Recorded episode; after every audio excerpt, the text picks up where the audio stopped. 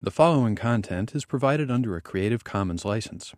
Your support will help MIT OpenCourseware continue to offer high quality educational resources for free. To make a donation or view additional materials from hundreds of MIT courses, visit MIT OpenCourseware at ocw.mit.edu. Today, what we're going to do is, uh, is we're going to finish off our discussion about oscillators. Uh, in particular, we're going to talk about alternative designs for oscillators. So rather than having uh, these loops that are purely composed of negative, uh, negative interactions, negative feedback, uh, instead we're going to talk about cases where you have both positive and negative interactions. All right, so in using these, uh, this kind of combined network structure, you can generate what are known as relaxation oscillators, which uh, have some really uh, some wonderful properties. In particular, you can get more robust oscillations relative to the parameters. But also, you can, uh, the, the oscillations become tunable, i.e., you can change the frequency without compromising, for example, the amplitude of the oscillations. Right? So, for uh, many, both uh, natural and synthetic oscillators, these, these so called synthetic oscillators are perhaps uh, the way to go. Right? Um, then we're going to transition to more of the global structure of, uh, of some of these, uh, these networks in the context of transcription networks within, within cells and, and discuss this paper that you guys just read, the Barabasi paper, which is uh, one of the world's most cited papers, I think. Right? And, um, and, then, and, then, uh, and then after thinking about this global structure of how you might be able to generate these so-called power law structures, uh, we're going to look a little bit more detail is that, uh, to try to understand something about these network motifs. We've already talked about them a little bit in the context of uh, autoregulatory loops. But now uh, we'll talk about them in, in, in, a, little, a little bit more generality, in particular this context, in the context of feed-forward loops. Okay? And, then, uh, and then on Thursday, we will get into you know, what, some of the, the possible beneficial features of feed-forward loops. On Thursday, we talked about, about the repressilator. Right? So if you have x inhibiting y, inhibiting z, coming back and inhibiting x, that uh, this thing, can, is, you know, it's reasonable to expect that it might generate oscillations. Right? Uh, and indeed, in, in the Elowitz paper that we read, uh, such, uh, such a synthetic circuit did indeed um, generate oscillations. But uh, there were perhaps a few problems there. Right? So one is that only about 40% of the cells actually oscillated. Uh, right? Uh, who knows why not? Right? But also there were, there were other problems that the, the oscillations seemed rather noisy. There was relatively rapid kind of desynchronization. Uh, moreover, if you, if you go and you, you ask, well, is it possible or how easy would it be to change the period of the oscillations just by changing something like the degradation rate? What you'll find is that uh, the oscillations are not very tunable. Okay? So, so I'll say the period uh, or the frequency is not very tunable. Okay? And indeed, this is a general feature of oscill oscillatory networks that, that have purely negative uh, interactions, right? So we talked about a couple of these cases. So for example, you can get oscillations just with negative autoregulation. And what, what is it that's necessary?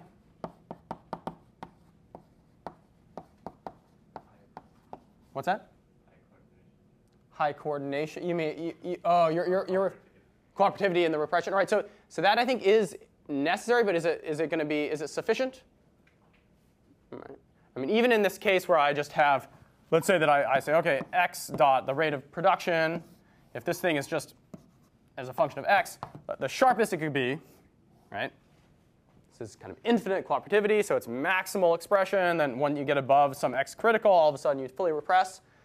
Okay. If I just have this be the formula, do you, do you guys understand what I'm referring to here? Right? Will, would this generate? Uh, would this generate oscillations? So it actually doesn't. Right? So if, in the simple equation where we, if we have x dot is equal to this function, so I guess this is a theta. Uh, I want to make sure I get this uh, x less than x critical. That's what, that's what this means, right? So uh, with some beta, rate beta minus some alpha x. Did, does this thing oscillate? No.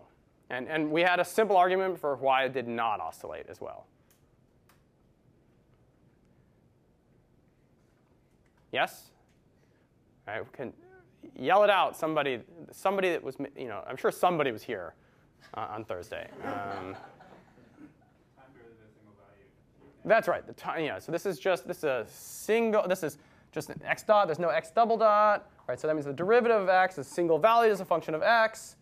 That means that we can't get anything that looks any any oscillation here. Right. And then we remember we analyzed this model where we explicitly included the mRNA. Right. So then we just had that x comes and what it does is it represses expression of this mRNA for x and then this mRNA comes back and makes X, right? And uh, in this model, was this sufficient? Did this give oscillations? No, right? So this all, so here there was no oscillations. Again, here there were no oscillations. But I did tell you that there was something that that you could do something more to get oscillations just with a single protein repressing itself. Right. So yeah. So you need more delays. Right. So if if you add delays then it's possible to get, um, to get oscillations. Okay. All right, so those delays uh, could be in the form of having a model where you explicitly take into account that, uh, that first the mRNA is made, and then that goes, and then you translate that to make some monomer, and then the monomer has to maybe fold, and then the folded protein maybe has to dimerize in order to do repression. Right, so if you have a more detailed mechanistic model, that includes all these steps that kind of introduces some sort of delay, that, can, that in principle can lead to oscillations in such a circuit. Or if you want to, you could just explicitly put in a delay, right? So you could say that x dot, instead of being a function of x, right? Instead, what you can do is you can say, all right, well, it's actually a function of x at some time uh, t minus tau. All right, so instead of having the rate of production of x be a function of x at that moment in time. Instead, it could be a function of x at some previous time. Doing that, that's a very explicit form of delay, and that can also be used to generate oscillations in a simple negative autoregulatory loop. Okay. All right, so these are all different kind of approaches for, uh, for encoding, oscillate, or encoding delays into, uh, into, uh, the, into a model, and, and, and various approaches will give you oscillations. Okay. Yes? Yeah. mRNA lifetime is, is very difficult to. All right, so when, when, when we say, yeah, so. Model, in the model, you can just. Yes, that's right. So in the model, you can, in principle, tune it. So what, what I mean when I say this is that um, in this class of model, so you can also have, instead of this repressilator with three, you can have the so-called pentilator, where you have five proteins and each is repressing itself, right? So they're, they're, these are all have, you know, have similar features. They all have like these odd numbers of proteins going around and repressing one another right? So you can write down the model with seven if you want, right? Uh, but in all these in all these cases, um, there it's it's not tunable. What we mean and what we mean by that is that if you when you tune the uh, when you when you tune the frequency, you in general uh, lose uh, the amplitude of the oscillation. So the amplitude will go down, right? And there's I think a very nice uh, paper uh, that was written in 2008 on this topic, written by Jim Ferrell at Stanford. All right, so I just want to mention this. Okay, so it's um, Ferrell uh, at Stanford. Uh, this is an, a paper in Science 2008.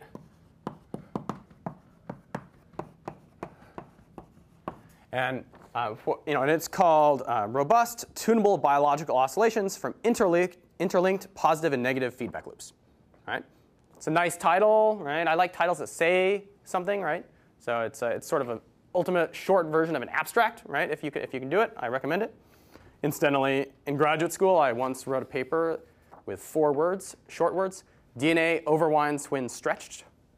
All right, nice statement. Okay, you may or may not actually know what I mean by that, but you know, it's a nice short title. It's a statement. All right, so um, I encourage you to, to think about that when you're writing your papers. Okay. All right, so, so Jim Ferrell, he, he, wrote the, he wrote this paper where he said, all right, well, you know, oscillations are really important, right?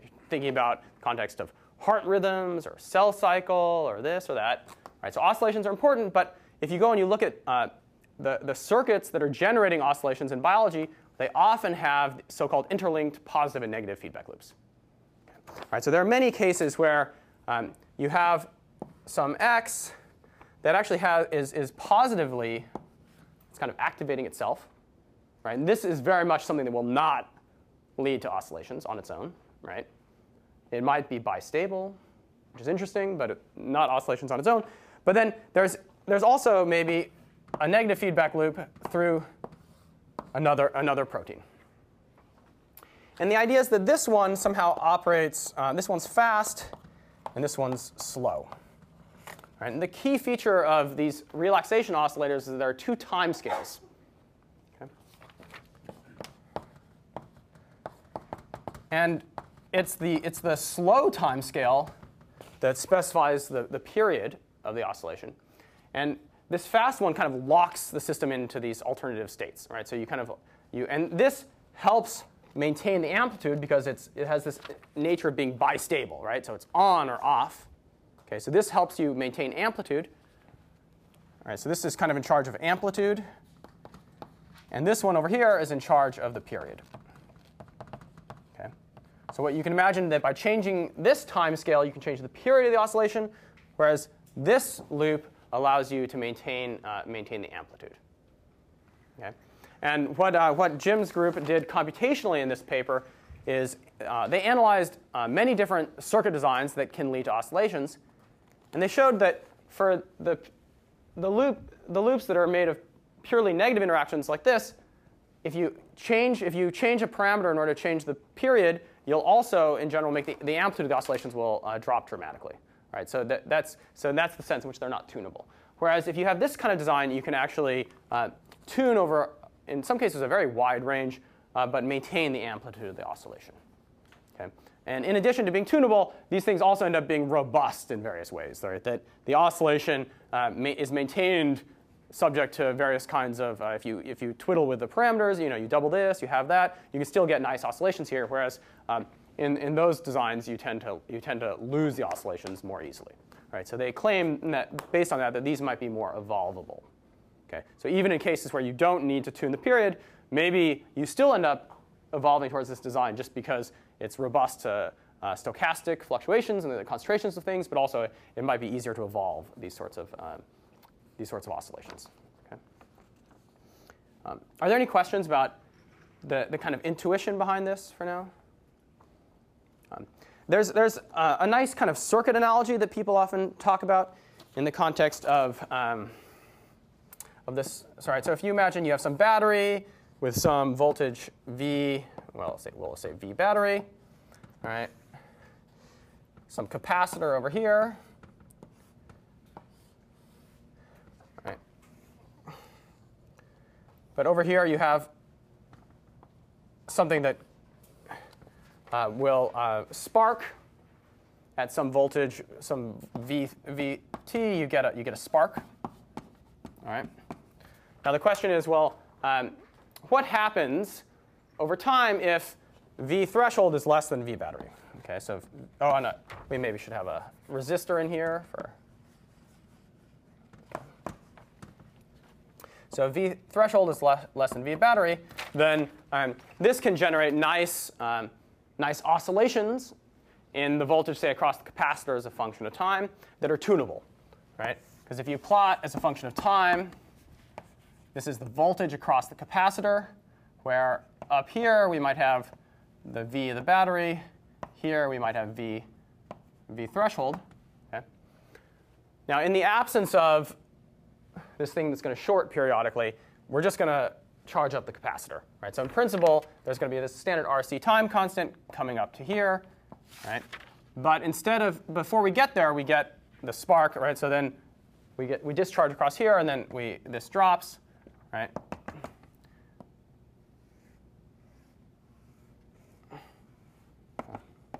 So you get something that looks like this. All right. Now you can imagine by changing, for example, the resistor, you can change the, the rate that this thing, the capacitor will charge up, right? But the amplitude of the oscillations stay constant because that's set by uh, the voltage threshold across this um, uh, where, it, where it shorts. Okay? All right, so this is, uh, and this is capturing this uh, dynamic of the separation of time scales, right? So there's a slow time scale, which is this RC time constant, and then there's the rapid time scale that is where, where this shorts off. Uh, okay? And so you can imagine that this is an example of uh, an oscillatory signal that we can, we can tune the frequency uh, without sacrificing the amplitude. Right? Um, right, so what we've, what we've said so far is that uh, you know, there, there are engineering analogs to these sorts of relaxation oscillators. We can model various synthetic circuits, or we can look at natural, uh, at natural oscillatory networks in order to get a sense of what's going on. Right, but of course, uh, a major goal of this kind of system synthetic approach to, uh, to the field is that you know, if, if all this stuff is really true, we should be able to build it, right? And, and there's a very nice demonstration of this also in 2008 by Jeff Hasty's group. All right. So Jeff Hasty uh, was, uh, was actually trained as a high energy theorist. Uh, and then I think it was during his postdoc, maybe switched into uh, experimental biology, went and did his postdoc, I think, with, uh, with Jim Collins. And then, and then eventually now has his own group doing systems synthetic biology. All right, so in, in this paper, it was, a, it was a Nature paper in 2008. Um, it's called, again, a fast, robust, and tunable synthetic gene oscillator. Right? It's a nice statement, tells you what he's about to do. Right, but um, the data here, uh, so this is again, um, it's, it's using these ba this basic insight of uh, having both interlinked positive negative feedback loops. In E. coli, he demonstrated that, uh, that he can get really beautiful oscillations in essentially all the cells and that they're tunable in, in period oh, by a factor of three or four or so, right? So by a, by a fair amount. And indeed, uh, as, as fast as 13 minutes, the, the oscillatory period, right? Which is pretty nice, right? Um, so I encourage you to, to, to check out this paper. Uh, this paper was, um, was also an example of uh, how it was in principle possible to get oscillations just uh, by doing negative autoregulation. Right, so this was a case where they, they designed a gene network that, would, uh, that they could tune and had this wonderful property. But then after they did that, they noticed that in their model at least, they could get oscillations in some parameter regime just by having a negative autoregulatory loop. But and as a result of all these uh, intermediate processes of protein maturation and so forth, and they went and they constructed that network and they showed that that could also oscillate. Right, so again, this is an example of the interplay between uh, modeling, experiment, theory, modeling, and, and Jeff Hasty has gone on to, to write uh, another uh, several really beautiful papers uh, looking at, at these sorts of oscillations, looking at how you can get um, synchronization of oscillators and you get period doubling ideas. You know, it's really a whole string of, of wonderful, uh, wonderful papers. So I, I, encourage you to, if you're interested in oscillations, to look at, uh, look at Jeff Hasty's work uh, over the years. Um, and right, so, so um, and you know, and if you if you want to a quick introduction to these papers. I, I, also wrote a news and views in Nature on these two papers, so you can you can read that. It's only um, a page. Uh, so um, so that's although I guess you won't hear anything that you haven't already heard probably. Um, but um, yeah, any any other any other questions about this idea of uh, how how we can use both positive and negative feedback in order to get some nice oscillatory properties?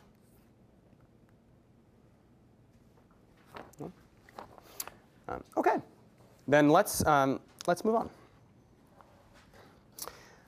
Uh, all right, what did you guys think of, um, of this paper, uh, the Barabasi paper? Good, bad, difficult, easy? Why does it have so many citations? All right, that's an yeah no, and, and you you should look at how many. I mean, uh, according to Google Scholar, I haven't checked this year, but it's probably like twenty thousand citations. I mean, it's um, it's a cult thing. Um, well, I, uh, I, I, don't know. That might be exaggerating. Um, I mean, it's, it's a nice paper. Yeah, right. Um, no, all right, so this is interesting. I think that um, the basic answer is that um, there are networks that are relevant in many, many, many fields, which they allude to. And, um, and there are many researchers that have been excited about studying those networks in many, many fields. And uh, many, many, many of the networks that are observed in nature, social science, the web, everywhere, they have these power law structures. And, uh, and, and this is um, the, the, the, you know, the first clear, simple mechanism to generate it. My, my understanding is actually that, some, you know, that actually a mathematician decades before actually did demonstrate that this kind of thing could be constructed that would lead to this. But um, but that paper doesn't have 20,000 citations. you know, I mean, like it's a lot of these things. You have to be at the right time, the right place, and have the right idea. And you know. Um. Yeah, I guess my, my main thought about the paper is exactly that That the interesting thing about it was it was it came out at about the time that data on large networks was Yeah. really available. That's right. That's what was, Yeah, there, there's a re- there's a reason that this paper was um, published at this time, and you know, and of course, you know, if Barabasi didn't do it here, someone else would have done it a year or two later, right? But it was it was really that the the data were available everywhere, and so then the, and we were seeing these power law distributions, and, and it's really crying out for for an explanation. Okay, I think it, it's you know, and sometimes people complain that they say, oh yeah, you know, I could have come up with this idea. You know, it's not that deep. You know, and yeah, maybe you could have, but you know, but you didn't. You know, uh, you know, and, and also I, I'd say that you know, I, you know, Barabasi has a, has a record of doing interesting things and being the first to point out a simple idea. You know, and, and you know, and if, if you can reliably be the first to point out a simple explanation for important things, then that's um, that's another kind of genius, right? I mean, you know, and it's um, and it's the kind of genius that I, I would you know I aspire to because I know that I'm not going to do the I'm not going to um, reach the other kind of genius, right? You know, so you know, there, I mean, you know, I mean, there there's I mean, there are some things that you know you look at and you're like, oh, well, you know, I would never be able to do that, right? Uh, and uh, and those you know everyone agrees that that's hard, but um, but I think that there there is something about being able to see what the scientific opportunities are at a given time, and you don't have to come up with a really complicated model or proof in order to have, have really important impact. Uh, and th- yeah, and this paper is, um, is you know, way, I mean, way beyond, and you know, in terms of like number of people that have read it, cited it, and so forth. It's you know, way beyond probably any other paper you'll likely read in your life. Okay. Uh, yes. Uh, just more thoughts. more thoughts? Yeah, that's fine. Yeah, yeah. Uh, Uh, I mean, I guess what's interesting is, yeah, it starts a conversation. Like we can we can analyze these networks, and this is a feature that's worth investigating. Is still there. So it starts that conversation. I think there's Yeah. still a lot more that we can do, and he's done more. and that, but I think that's why I like it. Yeah, no, I think that's that's a totally. Um, so this is the Barabasi and uh, Réka Albert. Um, so um, so Barabasi is a professor over at Northeastern now. Um, Réka Albert is a professor at Penn State, uh, and I think they've both gone on to do what I, I, I think are really very interesting things, you know, in this network space, but you know, and more, more generally. Uh, so I, you, I encourage you to, to check out what, what each of them have been doing over the years.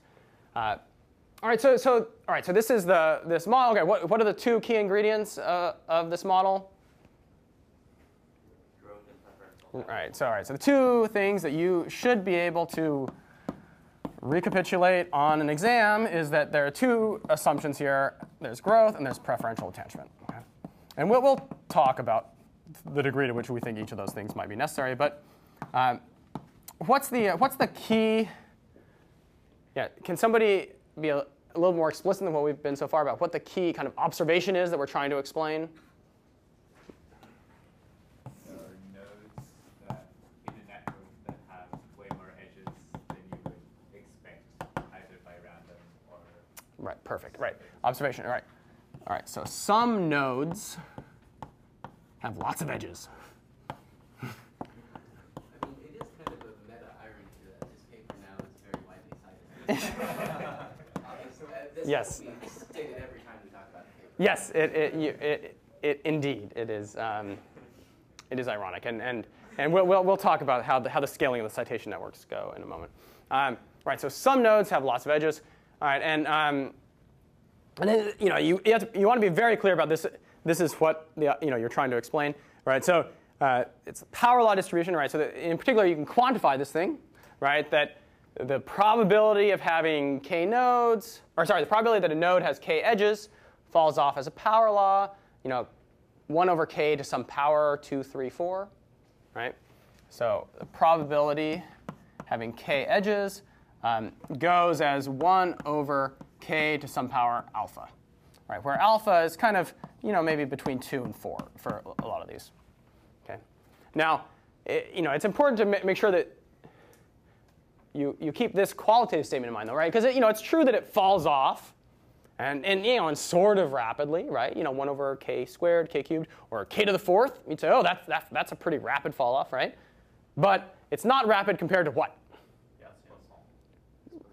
Exponent, right? So the, for these other, you know, for these other models, then it falls off exponentially right? So even faster, okay? Uh, so, you know, key, you know it's, it's easy to kind of look at, oh, 1 over k to the fourth and think, oh, that's a f- fast fall off, right? But just we have to remember that it's, uh, it's slow compared to some other things, right? So um, in particular, if you look at the, if you look at the data for real networks, right, you see that the probability distribution in many cases goes over orders of magnitude in terms of this probability, right? So you think, oh, that's a big, that's a big range, and it is a big range, but uh, the fact is that you actually see some nodes with, you know, the thousand edges or whatnot, right? Which is something that you would just never see if it were a random network or if it were, you know, if it were not a power law distributed network, okay? And I think that this is also highlighting another statement, which is that a powerful way to make a difference, for example, if you're going to write down a model or you're going to do theory, is that it's nice if you start, if there's a, a clear observation that needs to be explained. Okay? Because you can always write down a model of something and, and maybe you'll find something interesting, right? Uh, but uh, a way to, I think, massively increase the probability that you're going to uh, discover something interesting is if there's all if you already know there's something interesting there and that you're trying to explain it. Okay? And I think that this is an example of that, right? There was already an observation, it was already known, right? It's not that he was the first person to make those plots, right? There were other plots of citation networks before, right? So Sid Redner, for example, had already done some analyses of citation networks over, uh, he's a uh, theoretical statistical physicist over at, uh, at BU, uh, but just now, I guess, moving uh, over to the um, Santa Fe Institute. Okay, but so it's not that he was the first person to make that observation, but he knew that there, but the observ, you know, he knew there was something interesting that needed to be explained, right? So I, would say that whatever, you know, for any of you that are going to thinking about doing theory or writing down models, I, I, I would say, whenever possible, start start with an interesting observation. All right, so can somebody, uh, maybe you guys could just throw out what are some examples of nodes and edges that were given there or elsewhere?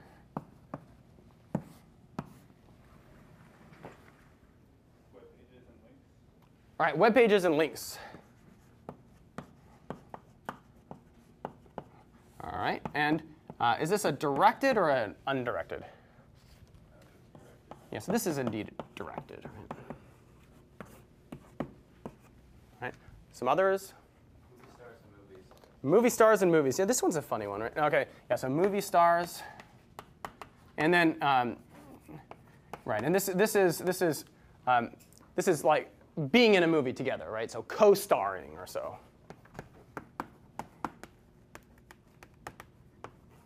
All right, others? Articles and citations. Great. Articles, citations. All right, and this is again directed, and this is not directed, right? Uh, and and we can maybe even try to remind ourselves this fell off as alpha. Alpha was equal to what? I guess it was three. I think they said. Um, all right, actors were around 2.3, I guess they said.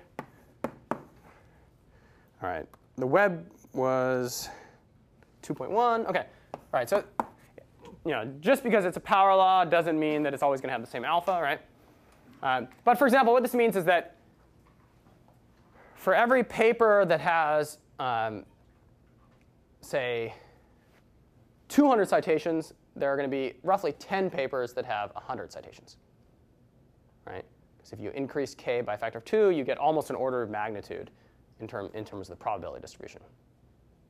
Right? Um,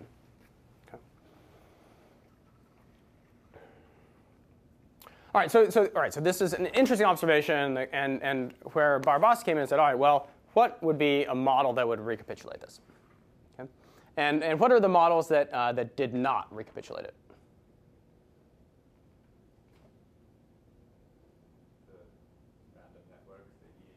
Right, so the Erdos-Renyi, okay, so, uh, so other, um, other models, right? There was the ER, other models.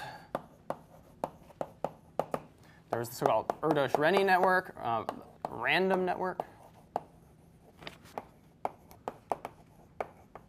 Okay. Right, and that's uh, because the, here the, the degree distribution is peaked around something and then falls off exponentially as you go above that. Uh, and this is actually where the, I think the equations are wrong in terms in this, in this paper.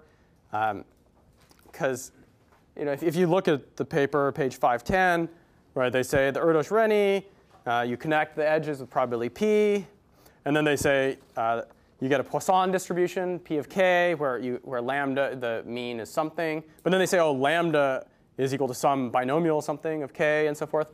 Um, so I think that this is all not true, but rather that it, um, you can approximate the binomial with a Poisson in the limit of small p's. Okay, so beware if you're um, looking at that. Um,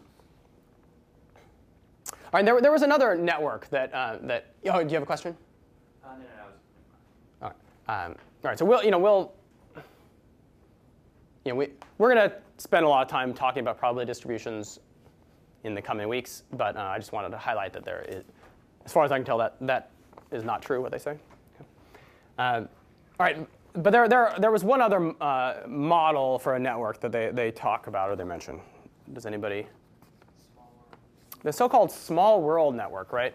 Um, and this is um, small world network. And th this is based on a paper by Strogatz uh, and yeah, Watts and Strogatz. Okay, small world. Uh, that's Watts and Strogatz.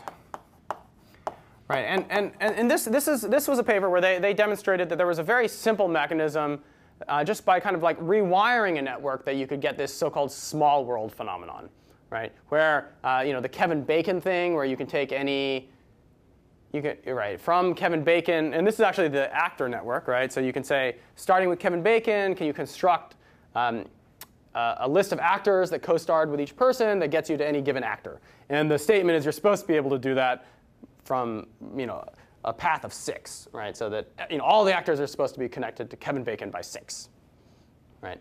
Um, although maybe you guys don't even remember who Kevin, Kevin Bacon is anymore. Is that? Oh, you do? Okay. All right. Um, no, but th this rule works for anybody. So just you know, in, you know, in, insert your favorite actor into that sentence. Um, okay, and it's important. I just just to mention that just because something is a small world network does not mean that it's, it has power law distributions. Right? It may be the case that many power law networks also have this small world character, and I'd say maybe even most of them, right? Because some of those highly connected nodes are going to be useful for connecting any, anybody to anybody else, but that's not required to get the small world character. Okay? Any questions about that statement?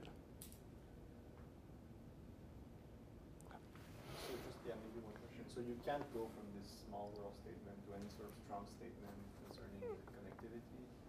Mm. Well, strong. I, I guess the, the, strong statement is that um, that this property does not imply that property, right? I guess, yeah. And you're not saying that the uh, you know, inverse is true either. Yeah, you know, and that.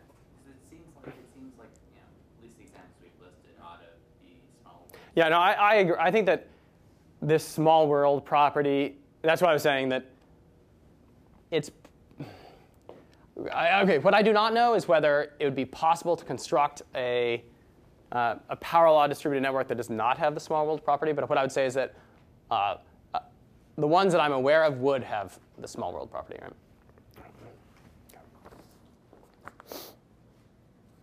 Any other questions about where, where we are? All right, so there's interesting properties of networks that we would like to explain. Right? And um, I would say that what, uh, what this paper does, I think kind of convincingly, is that they demonstrate that at least this model, and we'll get into the assumptions, does lead to a power law distributed network. Okay? Um, now, uh, in the, um, there was, uh, yeah, the, the, the answer to the reading questions about, about whether both of these is strictly necessary, I think was, was an interesting one, right? And, and I, would say that this, this gets into the wider issue of, um, you know, there's an observation that is maybe interesting, okay? And then we want to understand why that might be, and you, then, then what you can do is you can write down a model that leads to that behavior. Okay, we've already talked about this. Does that prove that the assumptions of the model are correct? No.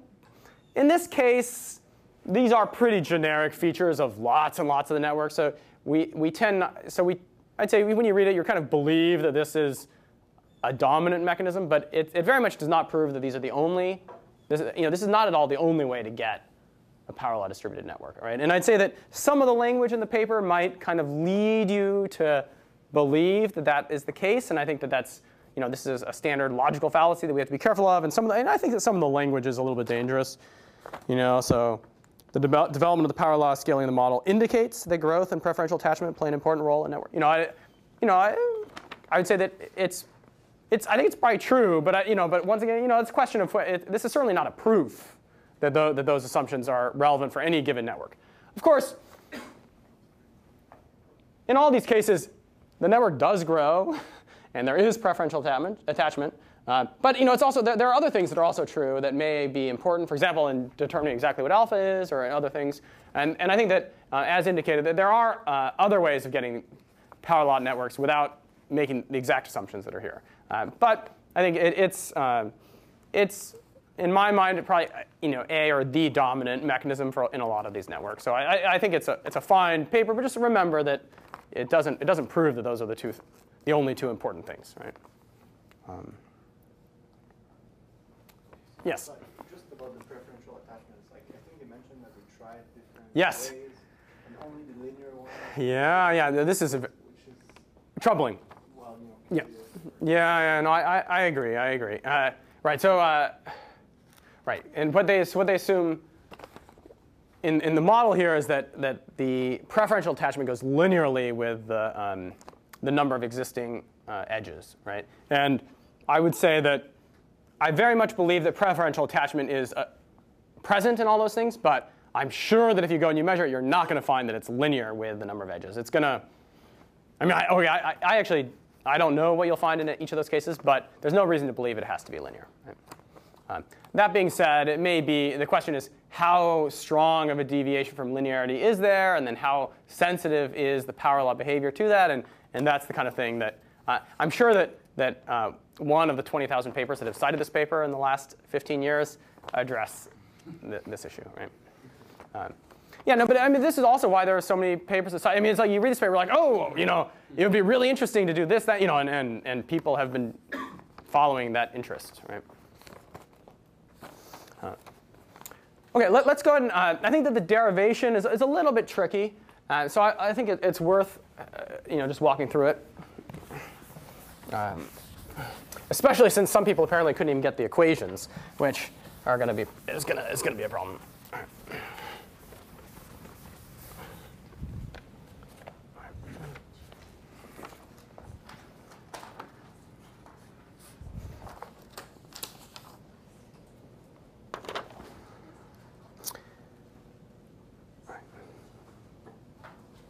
Oh, and maybe while we're on this question of preferential attachment, um,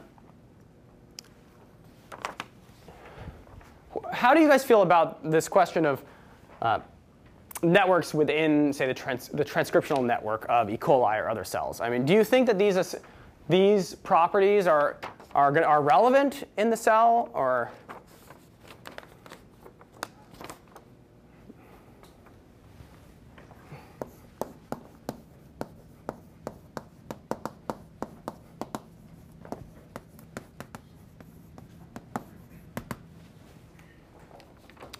so what would, what would growth mean? Right, so growth would correspond to adding a new gene. Does that ever happen? Yeah. Okay. And what, uh, can someone give an, a, a possible mechanism by which a new gene is added to the genome? Right, so for example, duplication is common, right? E.g. duplication. And so what does this mean for preferential attachment?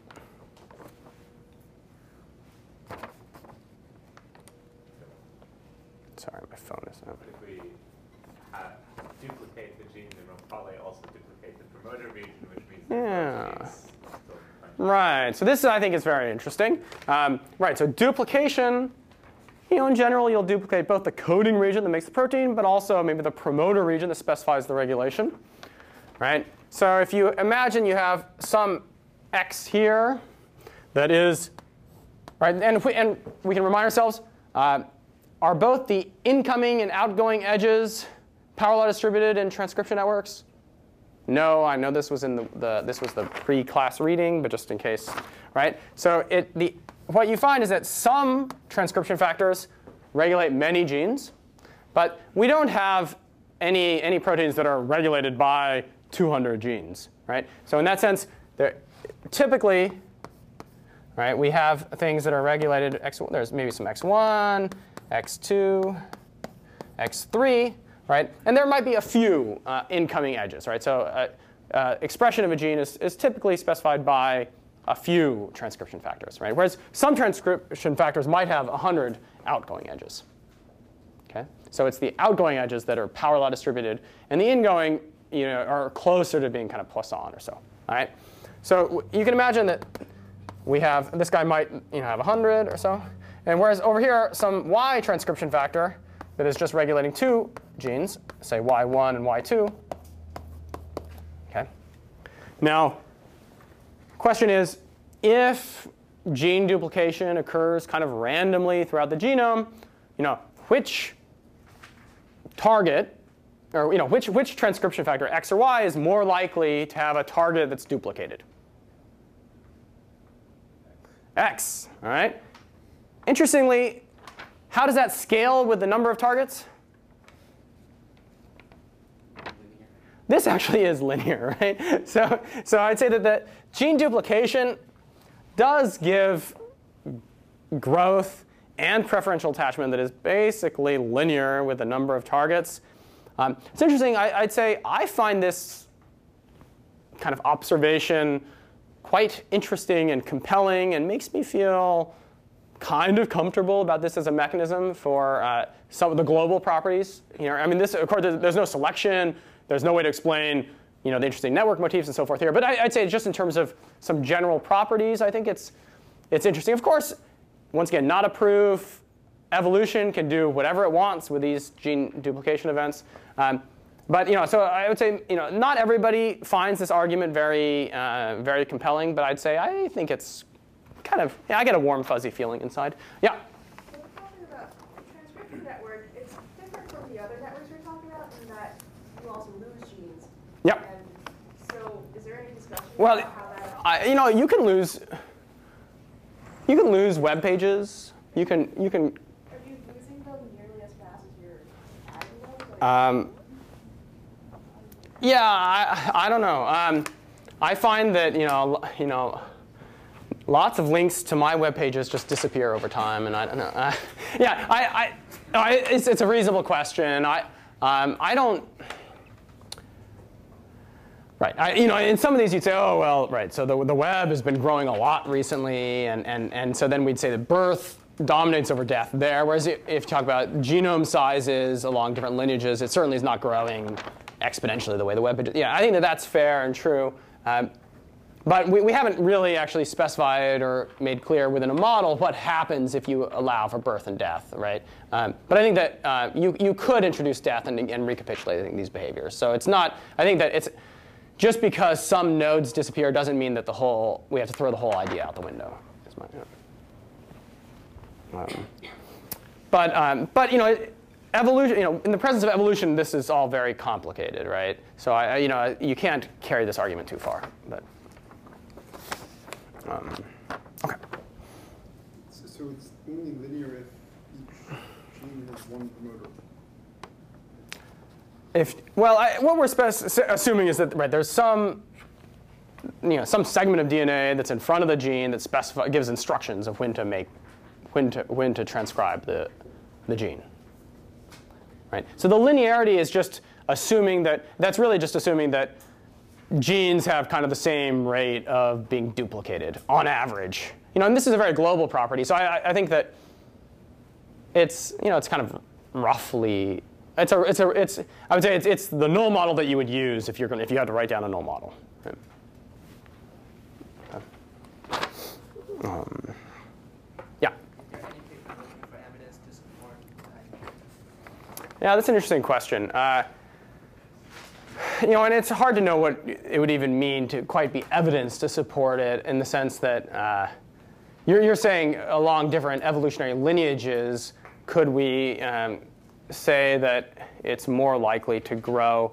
You know, of course, the other thing to say is that the, the rate of, of death would also scale linearly. I mean, in the sense that a gene being uh, stochastically um, removed from the genome should also scale linearly, right? So it's not that um, you don't actually then expect there to be any um, systematic change. I mean, it's not as simple as just saying, oh, the, the, the number of targets of um, a transcription factor with many targets should grow faster. You know, it's really that the expectation is that it should be changing faster because they're because both duplication and removal would both be increasing. So it, I think the signature is not totally obvious in that sense.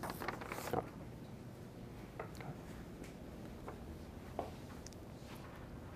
All right, so how, how many people actually tried to piece, the, uh, piece this derivation apart? Anybody? All right, and did, were you happy with it at the end of your ruminations? An assumption near the very end that I was a little bit iffy. Okay. Yeah, yeah, no, it kind of, you know, there is like a crux of the climb at the end. All right. Um, okay, so um, all right, let's just make sure that we, um, c- you know, we can understand kind of what happened there because it's it's worth, you know, since we read the paper, it's worth trying to figure it out. All right. Um, okay, so so what we're going to assume is that we start with uh, m naught uh, nodes. Okay. So they're going to be here. And the idea is it doesn't really matter how we start this thing. They might start out being unconnected, or they might be connected. You know, in, over time, you know, the signature of how we start is not supposed to be that important, right? Uh, and then what we're going to do is, um, at each time point, we're going to add one more node. And uh, as we do that, we're going to add uh, m edges as well. Okay? Right. So we can uh, we then have the number of uh, we'll say nodes n uh, as a function of time is going to be equal to what?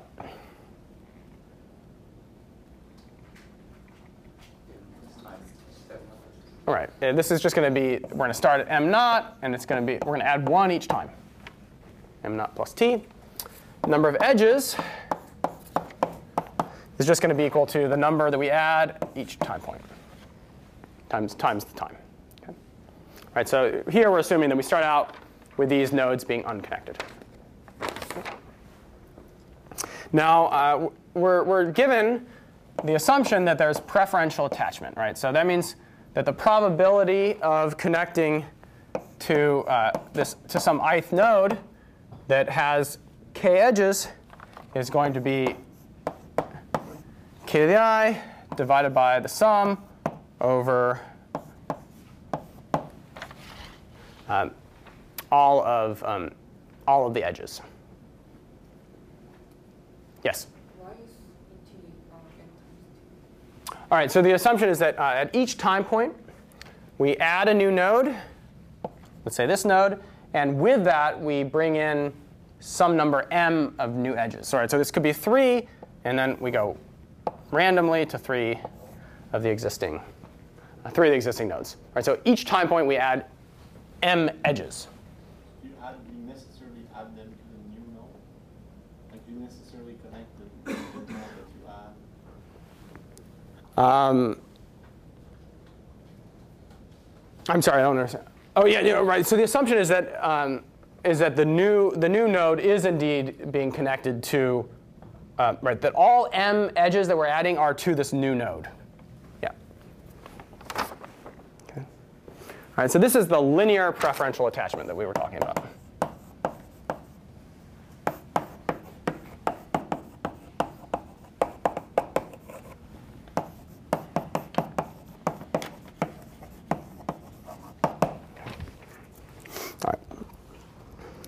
So what we want to know uh, first is how, um, after a node is, is connected, how is it that the number of edges will grow over time? All right. What we know is that at, when it's first added, it has exactly m, uh, m edges, right? So, but then, but then as new nodes come, then we'll maybe get some more, and then it'll it'll grow. Okay. And in particular, we want to get, um, you know, we're told that there's that it's going to grow as this differential equation. Okay. So we want we want to kind of get to this, right? And, and the, the, way to think about this is that, all right, well, how is it that the number of edges will change at each time point? Some delta ki, right? Well, the expected number of, of edges that will be attached to some, uh, to some node, well, that's going to be uh, m. This is the number of uh, the number of edges that were attached by this incoming node, and times this probability of attaching to this um, to this node. Right? So this is the probability of ki. Right? Now this is in one time step. Right? So this is really a delta ki. If we want, we could say a, over some delta t, which is 1. Right? So from that standpoint, we can actually then write it as a differential equation where you say oh, the, the change in this number of edges with respect to time is indeed going to be equal to m times this guy here, which is the number of edges that that, that node has at this time divided by this sum over all those edges.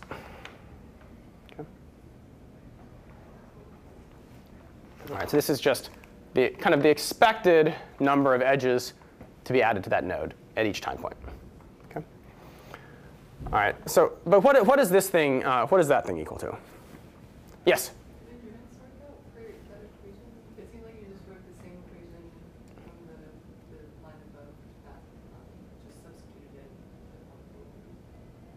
I did.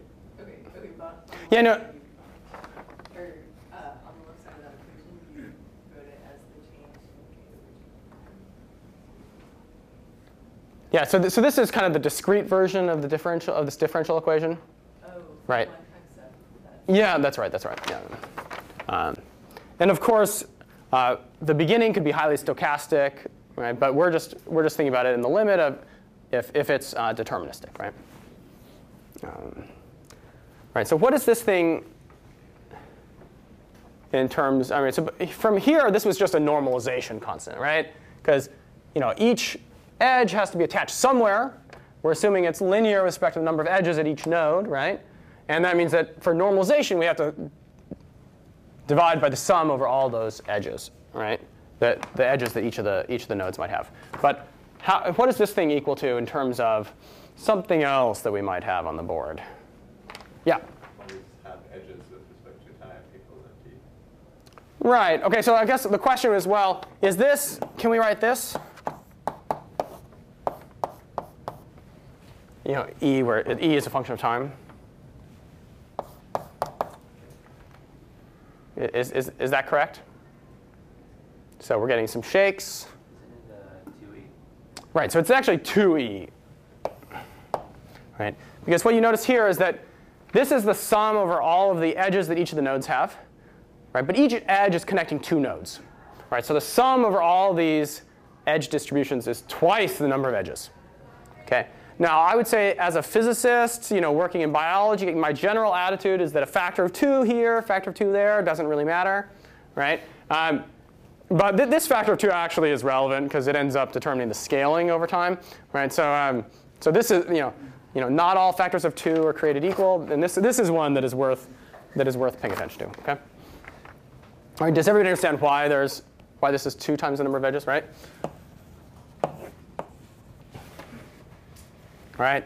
K1 is equal to 1. K2 is equal to 1. Number of edges is equal to 1. Yep. that means we're in an undirected network if we were in a directed network then Yes, so we are indeed in an undirected, and I'd say in a directed network, you have to then be more careful about what you, I mean, you have to specify the k's in and k's out. So actually already, just by writing this, we've already assumed it's undirected because we haven't specified what we mean by k. Yeah. Um, okay. All right, uh, we're here, but you know, very conveniently, we already know how, how many edges there are as a function of time. All right? This is just equal to m times t. All right, so we get something that's very convenient, ki divided by 2t. Right? From here, we can, uh, you know, we can solve the differential equation. Right? So this is what we, were, what we wanted to show. Right? So uh, the fact that we're doing partials doesn't really matter because it's just time here. Right? So it's really, so we have d ki over ki is equal to dt over uh, 2t. Right, so this 2 really, again, is going to make a difference because you know, when, we're, when we go and we integrate, we get the logs and so forth. Right? And so we get that ki as a function of time is going to grow with time with some constant c proportionality to the square root of time. Right? So if we didn't have the half, it would just be linear with time. Okay? Now, uh, how, how do we know what c? In general, how do, how do we get constants of integration in life? Yeah, boundary conditions, in this case, the initial condition. What is it that we know?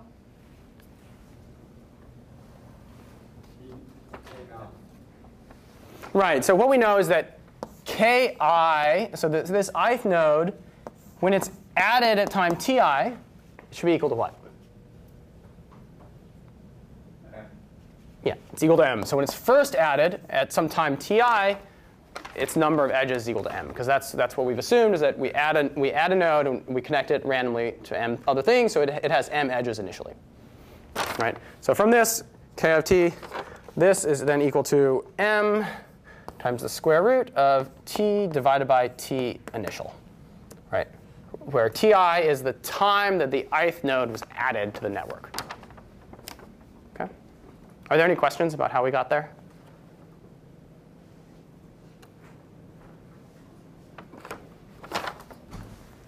All right. Um, so I think that this is relatively straightforward. I think the, the part that gets confusing are, is the, this, la this later part about the probabilities and kind of keeping, keeping everything straight.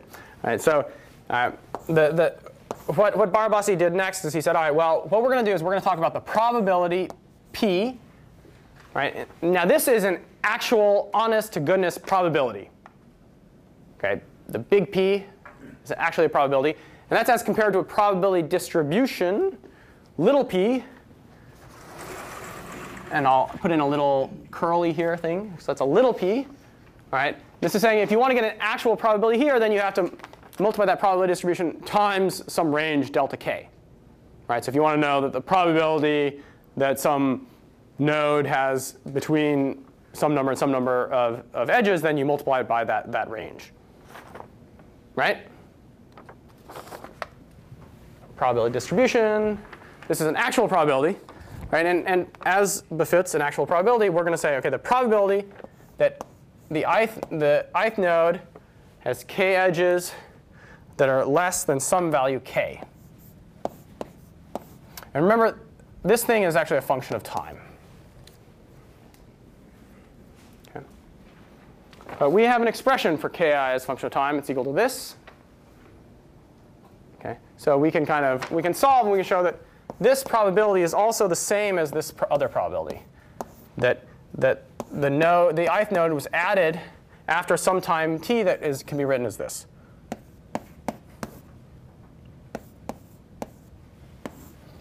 Okay, so this is saying the probability that some random, say ith node, has fewer than k edges is the same as saying that the it's the probability that the ith node was added after some time t, which is, which is this thing. Okay? Because the number of edges will grow over time for each of, each of these nodes. Okay? Do you guys do you understand the, the kind of conceptual statement that was made there? Yes? Any, any questions?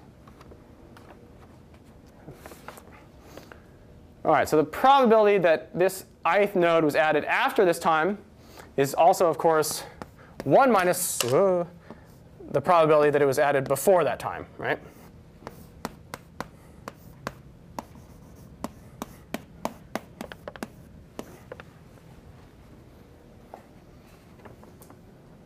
Right. Where, whereas time little t here, this is at the time that you're actually looking, right? So this is saying, oh, well, if little t is 100, for example, it's saying, oh, at, at that time point, after we've added 100 nodes, right, we want to say, all right, what's the probability that some random ith node was added before this quantity? And this is just, again, some other kind of time, if you'd like. Okay. Okay, and I think this is the part that is especially kind of weird. All right, so this is also equal to this thing.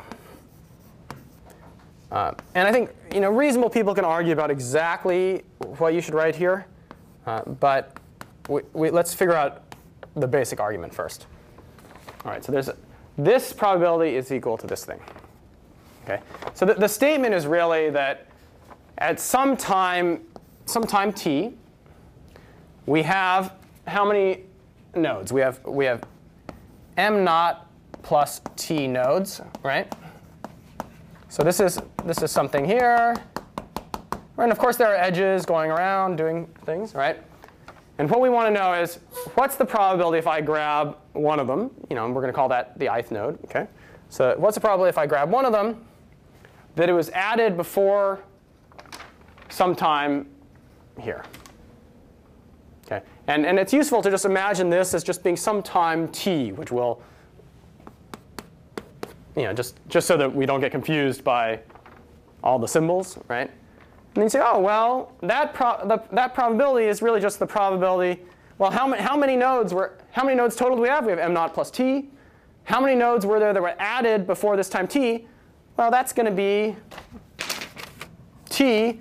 If you want, you might want to say t plus m naught. There's a question of whether you include those nodes that started there or not, right? Um, given the equations that Barabási wrote down, he kind of assumes that we're only counting the nodes that were added later, right? But you know, so that, so I'd say if you want, you could either add an m naught up there or get rid of this m naught, depending on what you like, right? But broadly, there's this idea that we have this many nodes, and this many of them were added before some time t, and that's how we get this m squared t over k squared, which is just that time t divided by the total number of, of nodes. And this whole discussion about whether you count the initial m naught nodes or not, it doesn't matter because we're going to be taking the limit as t goes to infinity, and that all goes away. Are there are there questions about this this? There, there, there, there's something kind of mind twisting about this argument, even though we're really just picking big T objects out of essentially little t objects, right? But somehow that something funny goes on there. Right. Any questions about, about that? Um, could you just go through the argument one more time? Yeah, yeah, yeah, sure, sure. Um, right, so I think that what's confusing about it is, is the fact that we're asking whether this, whether the ith node was added before some time t, and, and, and this time t is equal to something that's funny based on this other the, what we've just done. But I think it's useful to just ask if if at time little t you have you know you look at you look at this network, and I ask you, all right, well, was it added before this time big T? I.e., let's just for concreteness say, you know, m naught is equal to we start with 10 nodes and we say, OK, at time t equal to 100, I, want to, I ask you, what's the probability that I grab, if I grab a random node, what's the probability it was added before some time big T equal to 10? Okay. Well, you would say, um, you know, very roughly, actually, you know, we can say, let's, let's actually, we can even just, for, if we'd like, say we're not going to count we're not going to we're not to count those m not initial nodes. So we're just going to be looking at nodes we added later, if you'd like, right? And then and then you would say, all right, well, at time t equal 100, we've added 100 nodes, right? And I'm asking you, what's the if I grab one of the nodes, what's the probability that I that the node I grab was added in the first 10 time steps, right? Well, you would say it's going to be 10%, right? Because there were 10 nodes that were added before time big T, and we added 100. So it's really just this divided by this. And you know, with the question of whether you want to include m naughts or not. Right? So I think that that argument is surprisingly straightforward. But then somehow what gets really confusing is that you know, the time t we're referring to, it, it, it's depending on the, the k's and the t's and so forth. Right? But that's, that's a way of keeping track of how, how everything is scaling as a function of time. Right? But if you just if you boil the argument down to this, then it it makes sense. But then of course then you look back at this and you get confused again, right? Um, which is um, how I feel every year when I prepare this lecture. but but I think it, but it's all I think it's all it all does make sense if you. Um, okay. Did any questions about this argument or that argument or any part of it? Um, yes. So is Ti the variable here, or is Ti? Is Ti Yes. All right. So right. So okay. So this is Ti. This is just saying that if I pick some random node, we're, we're calling it the ith node. I'm asking what's the probability that that the time it was added was before something, right? So this is just this is not one of the variables, and you'll see the Ti doesn't appear down here because this is just saying because I'm just I'm I'm asking you if I grab some random node, the ith node, I'm asking you what's the probability that it was added before some other time, which is which is all this, right? So, and what you can see is that it it's a function of, of you know the time that we look, right? Because if if I go to longer times, you know, then indeed this probability should it go? What should it do? Okay, but it depends on k's as well, right? What do I want to say?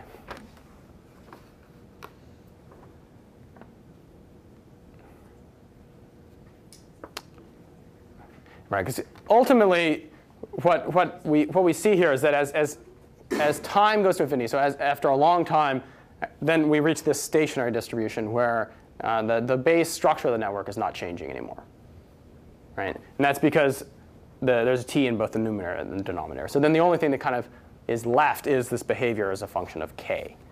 Right? So this is, and this is really saying that you know, the probability that some node was added before some time is, is kind of the same as saying that, well, that you have a lot of edges. Right? And that's how we got here to begin with, right? Because the, the nodes that were added early end up with a lot of edges.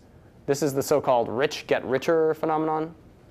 Right? So if you're sitting on a manuscript and you're not submitting it for publication, you should kind of get on it because you know the earlier that it's published, the more citations it's going to get. Okay? Uh, right. But this is saying that right, the probability that some random node has a small number of edges is the same as that the probability that the node was added late. Right? And that makes sense because if it's added late, it doesn't have very many edges, hasn't had time to grow. Right? And then you know, just you know, from the, those uh, those calculations, you can get it at this degree distribution.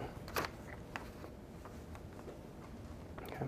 Yes. So in this analytical analysis, we're, we're assuming that the links could be non-integral. Non-inter. Yeah. Okay. Right. So. Uh, Yes, so we're, we're taking, in principle, it's a discrete problem and converting it into a, into a differential equation, right? Um, you know, and it's an interesting question of, of, I don't know how big of an error this ends up making, right? Um, and, and of course,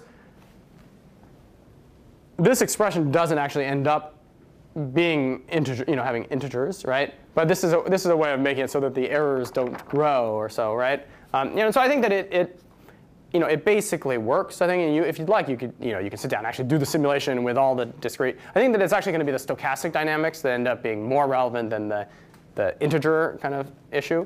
Uh, but I, I, haven't actually looked into that though. Okay.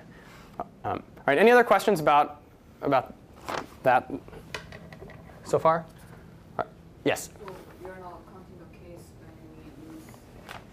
Right, so there's no loss of edges, no loss of nodes, strictly verboten.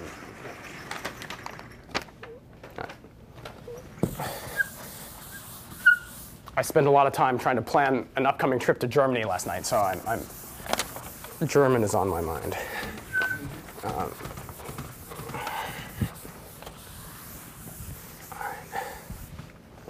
all right, so are, are we done yet, incidentally? Uh, nearly, right? Because we have, um, Now this, but, but what we really wanted is the, is the degree distribution, not this probability. Right, so we have to take a derivative still. Right, but as, as t goes to infinity, regardless of how you treat the m naughts, um, oh, actually, well, we maybe, uh, well, sorry, maybe we'll take, take the derivative first. OK, so the, this probability density, right, is going to be uh, the derivative with respect to k of the actual probability here.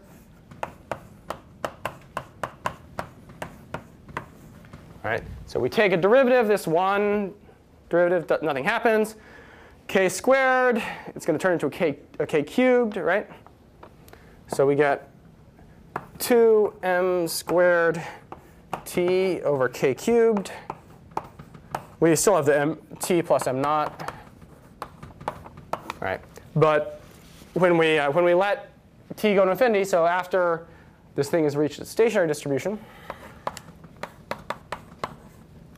then we end up just getting 2 m squared over k cubed, right? I just want to be clear. This is to the k. Right? The key feature here is that um, the probability distribution goes as um, 1 over k cubed.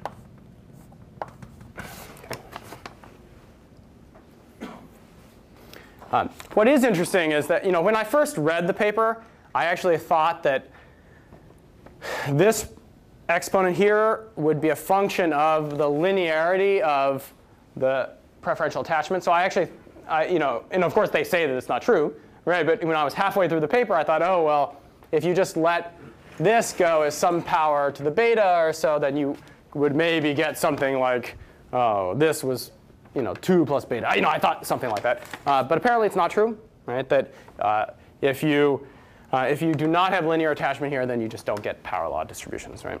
They suggest other ways that you could maybe get different exponents, which is very relevant given the fact that different real networks indeed have different exponents, right? Um, but I'd say that their, their proffered explanation, which is to include directed edges, feels uh, unsatisfying because not all networks are directed, right? Uh, and this network here is not directed and has a different has an exponent closer to two, right? So you would you really want to have other other mechanisms. Uh, but you know this, as we've mentioned, is it's a thriving field, and and, uh, and people have explored many different aspects of this problem.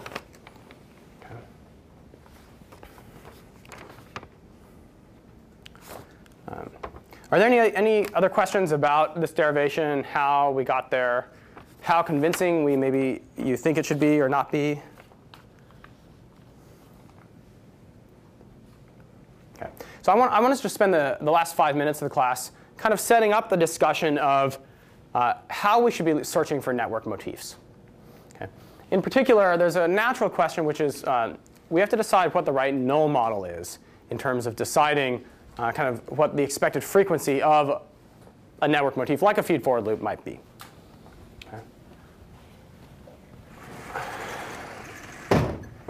So first of all, why is it that we think that, you know, why, why is it that we, we maybe should not use an Erdős-Renyi network?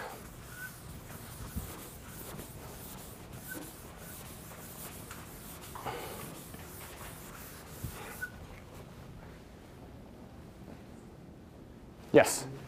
Doesn't, it's not very good for handling directed networks. Right. OK, so you'd say, oh, not very good.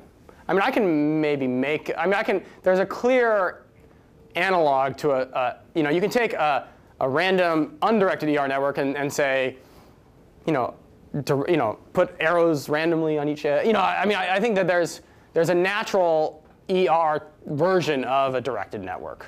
There are constraints. Like what? Like, like that when you um, replicate in an transcription network, when you do duplication, you don't randomly assign the, the edge. That's right. OK, so one thing is that it may be that, that biologically there are constraints. Um, but, you know, and then, but that should manifest itself somehow in the sense that if you know, all that may be well and good, it may be true, what you're saying, but if we go and we look at a transcription network, if it looks like an ER network, then I would say it just doesn't matter, right? You know, the fact that, that there's microscopic things going on, I mean, if at the end of the day it looks like an ER network, then then maybe then maybe it's fine anyways, right? Or maybe not. You know, but, uh, yeah, you can argue either way. If a, if, if a particular, I mean, it depends on what you want. If a particular motif occurs a lot, it might be because of the, you know, it might be because it's selected for evolutionarily, or maybe for some other reason. That's right. Okay, so this is an important point that, you know, that, right, I would say that in, in Uri's approach, he basically says, if, if we see a network motif more frequently than we would expect based on some null model, some null network, then, uh, then it's kind of prima facie evidence that maybe evolution was selecting for it for some reason. Right? And what you're saying is that it could be that, that there's a microscopic mechanism that just leads to those things happening. And it, so it doesn't have to be selection. It could be just due to the, the mechanistic processes below. And I think that's a, that's a fair concern. And it's related to a lot of these other things in that uh, just, for example, duplication will naturally lead to something.